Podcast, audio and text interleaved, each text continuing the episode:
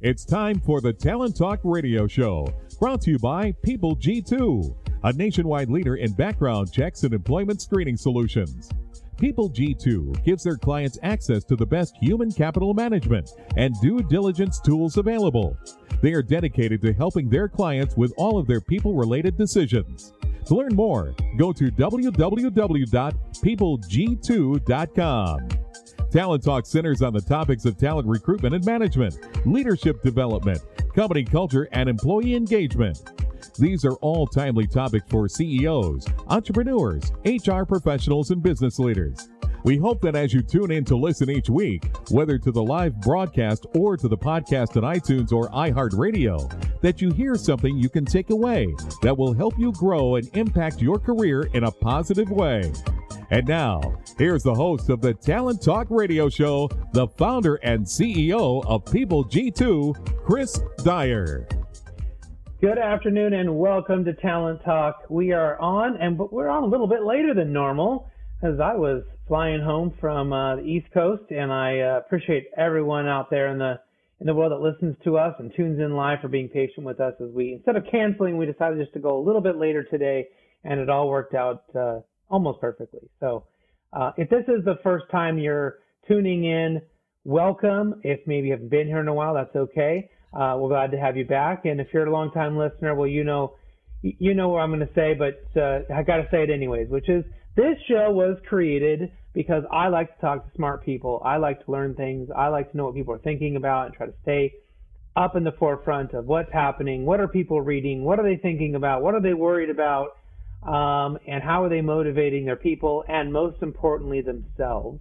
And so this show is really about having that conversation, uh, for us to have an exchange, uh, and really to talk about issues that are not only important uh, out in the world of talent and human capital and leadership, but are specifically important to our guests, which really helps us keep it fresh, keep it you know interesting because it's the things that they're thinking about that are interesting to them um, and we've had so many amazing stories over the years that I've been fortunate enough to be able to take the best ones, steal them, uh, give give credit, of course, and throw them in my books, uh, The Power of Company Culture and Remote Work. You can grab those wherever you find your books online. Um, Talent Talk is live usually uh, every Tuesday at 1 p.m. Pacific Standard Time. We are on OC Talk Radio. We're on um, on TuneIn. We are now broadcasting live on Facebook, Twitter, uh, YouTube, and LinkedIn. And for those of you that like to interact live, we are doing that on Twitter. You follow at PeopleG2, use that hashtag Talent Talk, or you can go to LinkedIn right now on my page, find me, and there is it is literally broadcasting live right now. You can go in there, make comments, ask questions. But most importantly, Angela, my social media uh, guru, will make sure that if we've mentioned something cool, a book or a link, you know, maybe to a profile of our guest, she will get that in there. So in case you don't have time to write it down, you could just pop in there and go find it. So, all right, we're going to have one guest today and go go a little deeper, I think, and have a have a great conversation. My first guest today uh, and only guest is the CEO therapist Glenn Gow. Um, he's also sometimes known as the I think that's the AI guy. Is that right? yeah, the AI guy and, and an AI expert uh, to the board. Uh, Glenn holds uh, an MBA from Harvard Business School. I'm sure you maybe have heard that of that little institution, and a BA in quantitative management from the University of Florida. Uh, his work includes helping Apple launch new products, advising Facebook, assisting Microsoft, and more. Geez, if you're not a big, if you're not a big in the tech world, I guess you haven't talked to Glenn yet. So, uh, Glenn, welcome to the show. Hey, thank you so much, Chris. I'm excited to be here. Well, uh, why don't you tell everyone a little bit about yourself? I mean, I think I gave you uh, I gave you the big the big hits there, but you know what's kind of what didn't I talk about? What's important for for our listeners to know about you? What what's important to know about me is that I love what I do, Chris. I was a CEO for 25 years, and then I went into venture capital and coached the CEOs of our portfolio companies and I just fell in love with that work. So now I do that full time. I get excited every day about waking up and saying, "Hey, I'm going to be talking to CEOs today and helping them with their biggest challenges," and that's what I'm all about. So I know your your clients typically call you the CEO therapist. Well, what does that mean? Because you hear the word therapist, you think of like marriage therapist or you know a crisis counselor maybe. uh, maybe that's what you feel like you're doing, or maybe it's, it's something a little different. What does that mean? Well, let me let me back up just a second in order to answer that question. There are three main issues that CEOs tend to have big challenges it with. Mm-hmm. The first is scaling, the second is leadership, and the third is the mental game. So in the world of scaling, it's about raising money, about creating product market fit, and about growing faster. In the world of leading and leadership, it's about talent acquisition and development and managing their board. The third area, the mental game, is where the CEO therapist moniker got created. My clients call me that because this is about taking on the massive responsibilities of a CEO, which is enormous pressure for many, many CEOs, and dealing with crises because no plan really survives contact with the enemy. And so crises happen. And the CEO has no one else to talk to. They can't talk to their team about their real concerns. They're supposed to be motivating their team. They can't talk to the board about the things they're really worried about because the board can fire them or their family members can fire them if they're part of a, a, family organization. So they need someone to talk to. And sometimes that's the most valuable thing I can do is be on the other side and listen. Yeah, and, and that's super important. And I, I don't think that most people realize how lonely it can be to be a CEO. And, and the farther you go up in on that leadership path, the lonelier it can get. Um, I, I've been involved in, in some of that coaching that you're talking about and also in CEO groups for years. And I, you know, you think you're going to walk into this meeting sometimes talking about, you know, uh, debits and credits or, or strategy or whatever. And what we're talking about is that they're in the middle of a divorce, uh, that their kids went into rehab, that you know we're talking about very personal things that are just they have no one else to talk to. There's no one else to help them, right? Exactly, exactly right. I got a call from one of my CEOs. He said, "Glenn, my fiance just left me. I don't know what to do." now the good news is we got her back. Okay, but but it required behavior change, right? It required uh, that the CEO actually had to pay attention to this person, and they weren't, right? They were just working all the time, and that was that that's very common, right? The challenges that happen in the personal life because of the pressures in the business life. Yeah, yeah. Maybe maybe don't uh, work so much that they have to leave you in order for them to you know get your attention, right? exactly. Yeah. and, and for as smart as our CEOs uh, can be, they can you know there can be this blind spot, I think, at times, right? Because they're being asked to do so many things, make so many decisions that there can be these blind spots in other parts of their lives there are there are huge blind spots, um, and and it comes from the, the pressure. You would think that when you achieve CEO status, uh, okay, all of a sudden I'm I'm happy, uh, yeah. but but that's rarely the case. In fact, what I when I work with CEOs, I tell them I have only two objectives in working with them. I want them to be more successful, however they define success, and I want them to be happy, because why else are we doing this if they're not enjoying the journey? And and and so happiness falls into how you act in work and how you create balance in your life so you can enjoy what you're doing every day. Well and that's probably everybody's goal right is to be successful to be happy. And yet uh, you know I, probably most people have a pretty misguided understanding or misguided you know thought about what that really means. I mean we're told if you have more money you'll be happier right? If you have that job you have that perfect spouse, that perfect house, all that stuff. And that's as you're already demonstrating, right? They get that job, they get the money, they get all that stuff, and they're not happy or they have problems. And I, I would say if you're not happy to begin with, you're not going to be happy being in charge. no, you have to work on yourself. And, and and the beauty of my work is that I only take on CEOs that are committed to personal change. Mm-hmm. And it turns out that personal change is going to help them in both areas of their life, the business world and the personal world. And if they're willing to take on that commitment to personal change, we're going to make magic happen.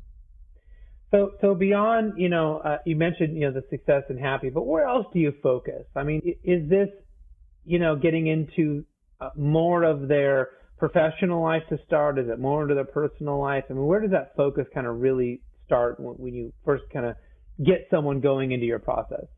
Well, here's the interesting thing about my particular approach is that my CEOs don't have to prepare for any meeting with me. And by the way, they really like that. No extra work on the table. So we just come in and we start talking about the issues. And what's really interesting is that if you're a great listener, the issues emerge in language.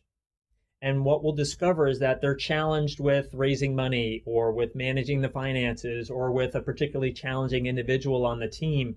And what I'm going to do is I'm going to ask a lot of questions to get to the core of that issue. Mm-hmm. And you know, the beauty of working only with the CEO is that ultimately the core of the issue is the CEO. Right. It has to do with how they're thinking about the world, how they're interacting with people, how they're communicating. And that's what I want them to recognize is that they can improve based on the feedback they're going to get from the world and from me. And they can perform at a higher level if they're self aware, if they're listening to that feedback. Yeah, and the CEO has so much to do. And in some organizations, they are the totally the personality. They are exactly what's happening.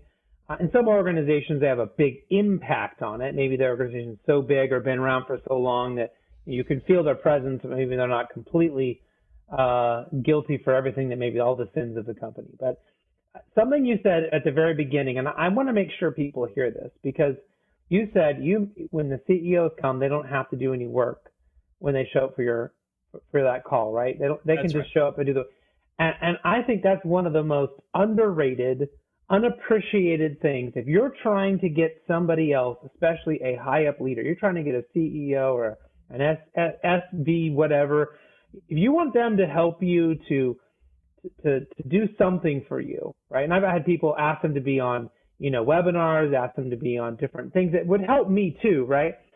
I will tell you when I ask them, I say, all you have to do is show up. and they're like, they write back and say, I'm in. right? All you have to do is show up. I will get everything else to you. I will prepare for you. You don't have to do because people are constantly asking them to do things, asking them for their time. Exactly. And they, and they don't have time, right? Exactly right. Exactly right.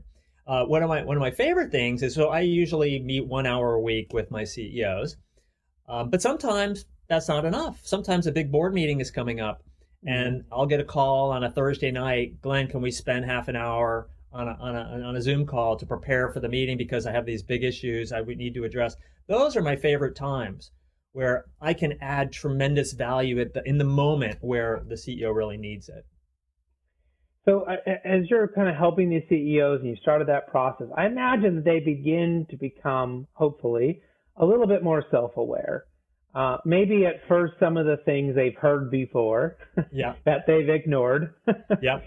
And then maybe a few new things I hadn't realized or thought about because of your experience and because of your, uh, you know, pedigree to this point.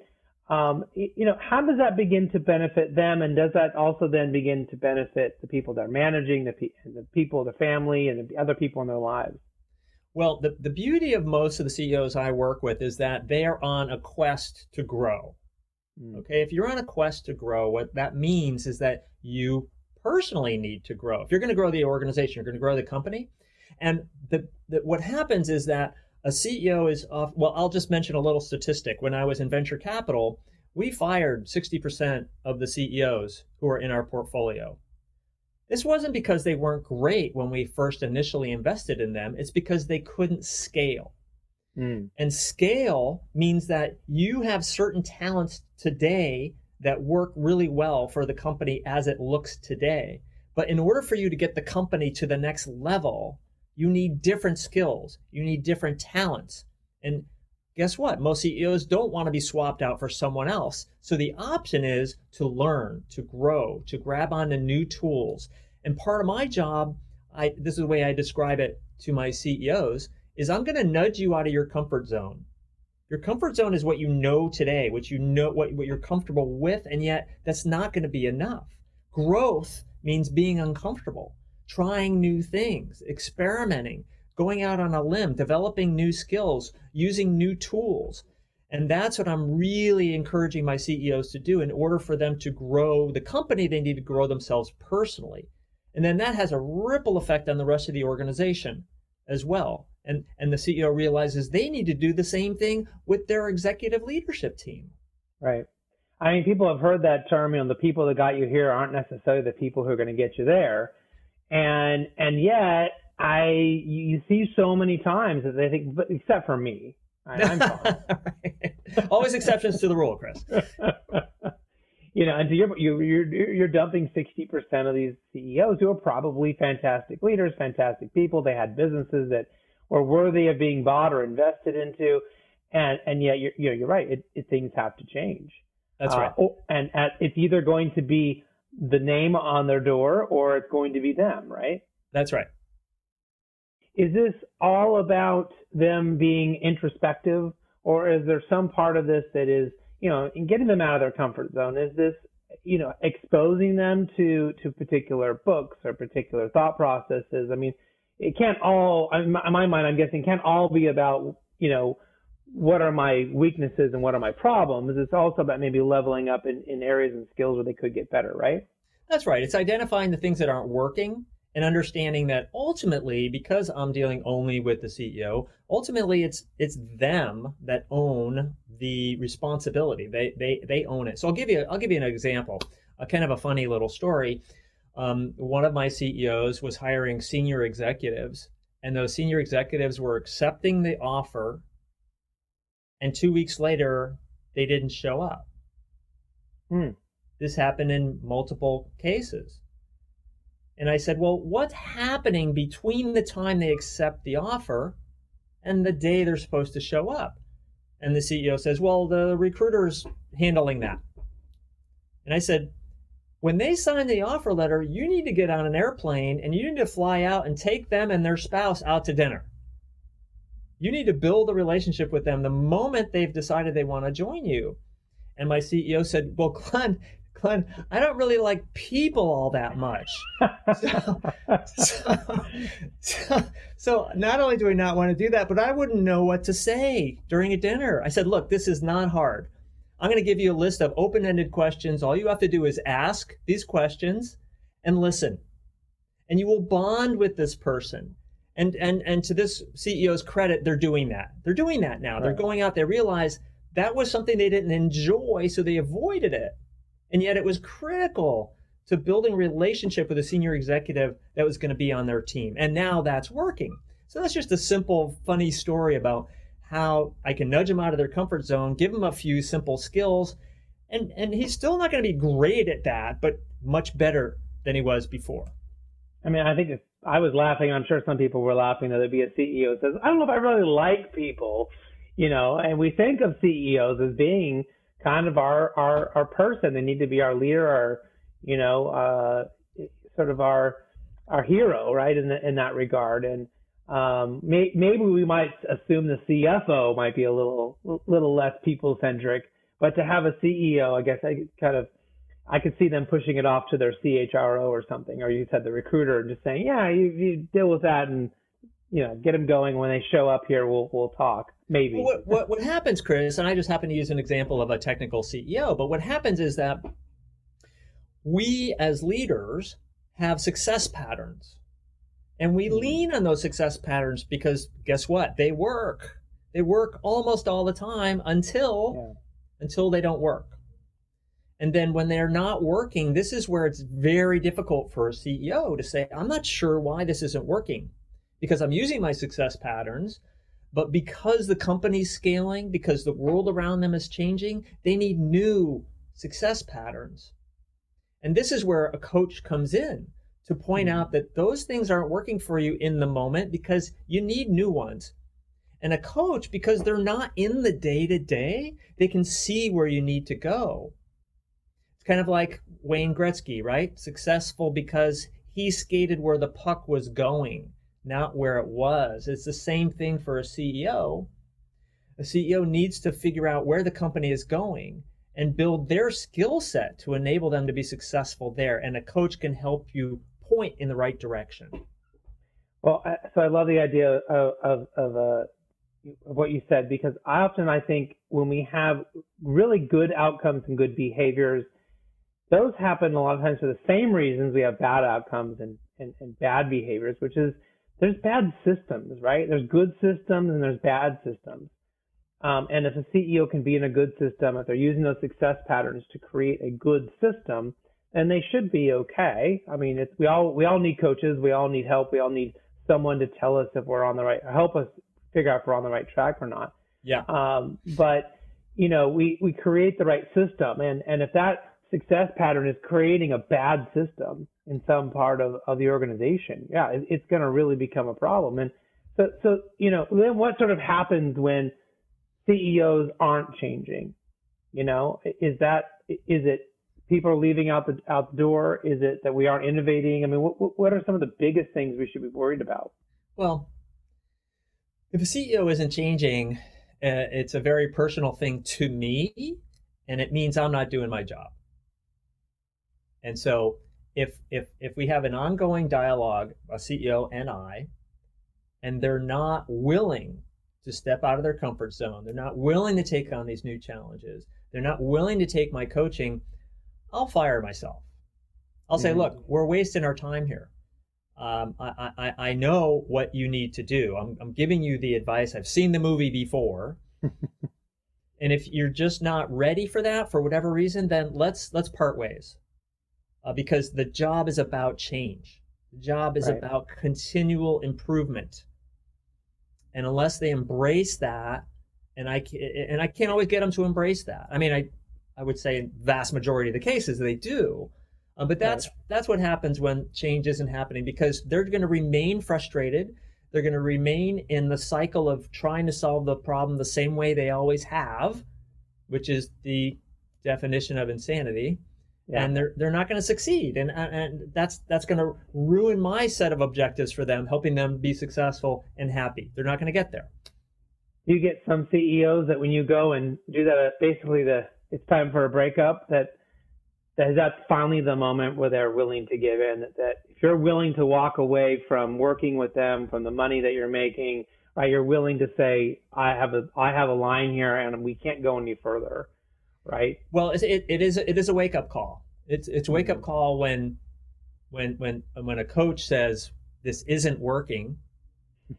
Um, because one of the things I'll, I'll tell you why. One, one of the things i will say to my ceos is that look if things are going well in the company and in your life, you need to take some credit for that. And oh, by the way, CEOs are terrible at taking credit and celebrating. They're terrible at it. I have to tell CEOs just take your spouse out to dinner. You haven't you haven't celebrated the fact you had the best quarter you've ever had. You're focused on what's going to happen next quarter. Go celebrate. But the flip side, Chris, is that if things are not working, it's the CEO's fault. There right. is no one else who can take responsibility. And once the CEO begins to understand that they own responsibility for everything that's happening in their world, they recognize they must change in order for things to go better. And it's a hard realization. I had to go through that as a CEO. I, I, I hated my coach telling me it was my fault. I would say, what do, you, what do you mean it's my fault? They're not doing what they're supposed to be doing and blah, blah, blah. And well, ultimately, I either didn't have the right culture in place, I wasn't hiring the right people, I wasn't managing them effectively, I wasn't sharing my vision with them the way I should, I was letting things happen in the organization that shouldn't be happening. All of it pointed back to me. And that turned out to be one of my most powerful learnings was that mm. everything I did as a CEO had this massive impact. And so I have to think very carefully about what I'm doing and why I'm doing it and I have to continually improve. I had a coach, Chris, for 17 years. Wow. Why? Because I got a little bit better every month and it became like compound interest. Right. Look, I started to look around and like, wow, I'm getting a lot better. And yet I have so much to learn. One of the things I like to say to my CEOs is, look, I've made all the mistakes there are to make. Why don't you depend on me to prevent you from making those mistakes because mistakes in business are very, very expensive. And you don't want to go through the things I've had to go through. So lean on me and let me help you prevent those mistakes. So this is something that we've talked about on the show before, but I want to highlight it again, that this idea of getting a little bit better all the time. And so many people that I I talk to that say, I, I just I couldn't ever be that. I could never learn to do that. I couldn't, you know, they seem to have already decided that they're going to go as far as they're going to go. And, and and when I kind of dig into that thinking, it's because they think they have to go from A to Z in one step, Mm. right? Or in maybe two leaps or something. And and yet, when you look at successful people, they are doing it one step at a time, right? One getting one percent better a week, or one percent better a month, or or whatever it may be, right? The best violin players didn't get there by magically going from I'm a child playing to I'm an adult on the New York Symphony, right? They practice, practice, practice, practice. They got a little bit better all the time. That's right. So if you're lazy and don't want to put in the effort, that's a separate issue. Right. But if you're blocked because you think you have to jump so far in such a short amount of time, that is not true, right? It is right. about the incremental growth. That's right. And and we're constantly building on a foundation. And and a CEO eventually discovers that there's a weakness in some part of the foundation. Mm-hmm. And so great, let's go build up on that foundation. And then then you have the foundation in place. And now you're going to start building the walls and you're going to discover that you're better in some rooms than other rooms. But you have to eventually if you're going to build a structure, you're continually that building is the learning the building is the skill mm-hmm. sets that you pick up to enable the company to perform at a higher level. So a simple example is as a as a, if you're a, if you're in a startup you might be focused on the product or you might be focused on uh, selling the product. But quickly you're going to evolve as you become a larger company to focusing on building a team. And those are Mhm. two completely different skill sets. Right. and yet th- so this is where somebody can help a guide a, a ceo coach usually guides people to understand that hey guess what? You're you're really really strong over here and now the company now we're going to build walls to go back to my analogy. You need different skills to do that. And if you want to be successful you have to figure out how to do that and i'm here to support you but you're going to have to go do the hard work as a ceo to build those skills and then build the organization as a result And, I really imagine that, you know, having someone like yourself helping people, and this is the same for maybe a traditional therapist or any other type of coach, is that we should be asking the people we're working with to identify the biggest issues that are getting in their way and then having them do the work on those biggest issues first. Because uh, inevitably they will they know there's these five things and the fifth one is just this tiny thing. Like well let's just do all of our work over there on that little easy one that I can avoid all the other big ones, right? right right We need someone to tell us, no, your biggest issue is this, and you've got to work on that, or none of this other stuff matters, because, like the example you gave, if you can't get senior leaders you just hired to show up to work, you can't create a culture, you can't get, you know, you can't meet your goals for your company. If you've got no one to work, right, to lead your team, lead those teams, you got nothing. So that's right right. that's right exactly right yeah good point So uh, you know, before we go, I want to make sure we ask a couple of our uh, most important questions, and that is: Sure. is is there a book that you're reading these days, or is there a book maybe you typically suggest that you know your CEOs or other people check out as a as a good leadership tool? i'll give you two which are not common ceo books Okay. Uh, the first one's called Behave by a Stanford professor named Robert Sapolsky. And it's about why do we do what we do? This delves deeply into the world of self awareness. And, and when you begin to understand that there are all these elements out, outside of you and inside your neural pathways that cause you to do things in a certain way, you start to recognize you don't have to do them the way you've learned. You have options to change and improve. So I, I find it a very powerful way of thinking, this book called Behave. The other one, a little closer to uh, what I would call a CEO book, is The Art of Impossible. Hmm. And it's how do we accomplish things that don't seem possible on the surface.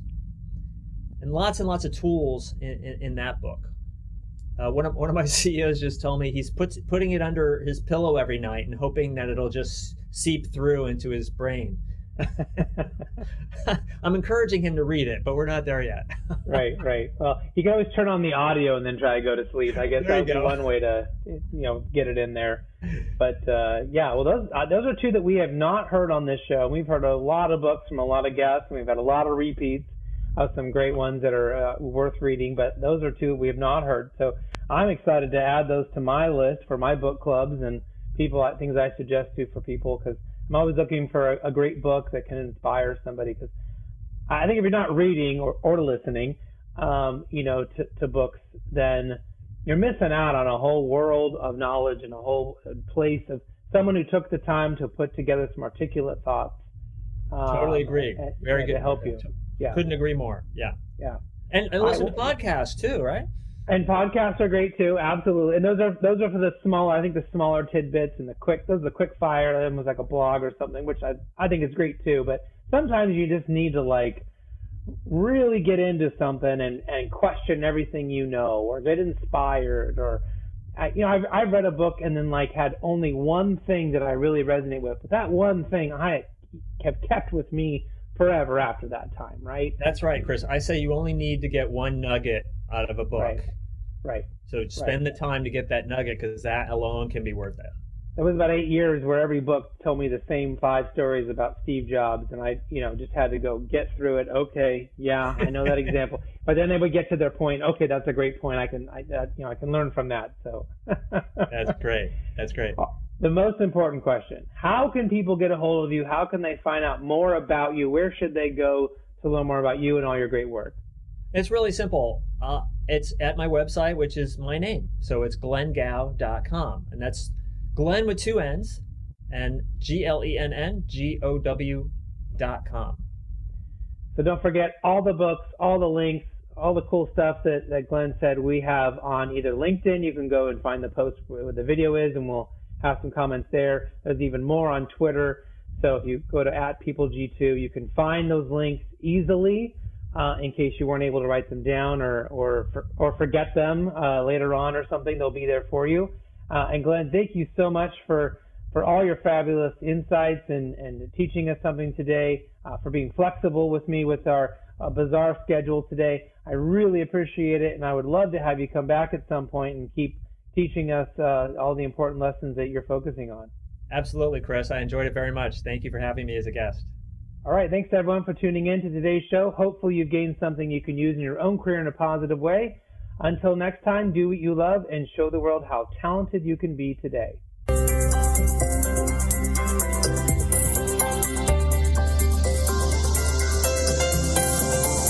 You've been listening to Talent Talk Radio, brought to you by People G2.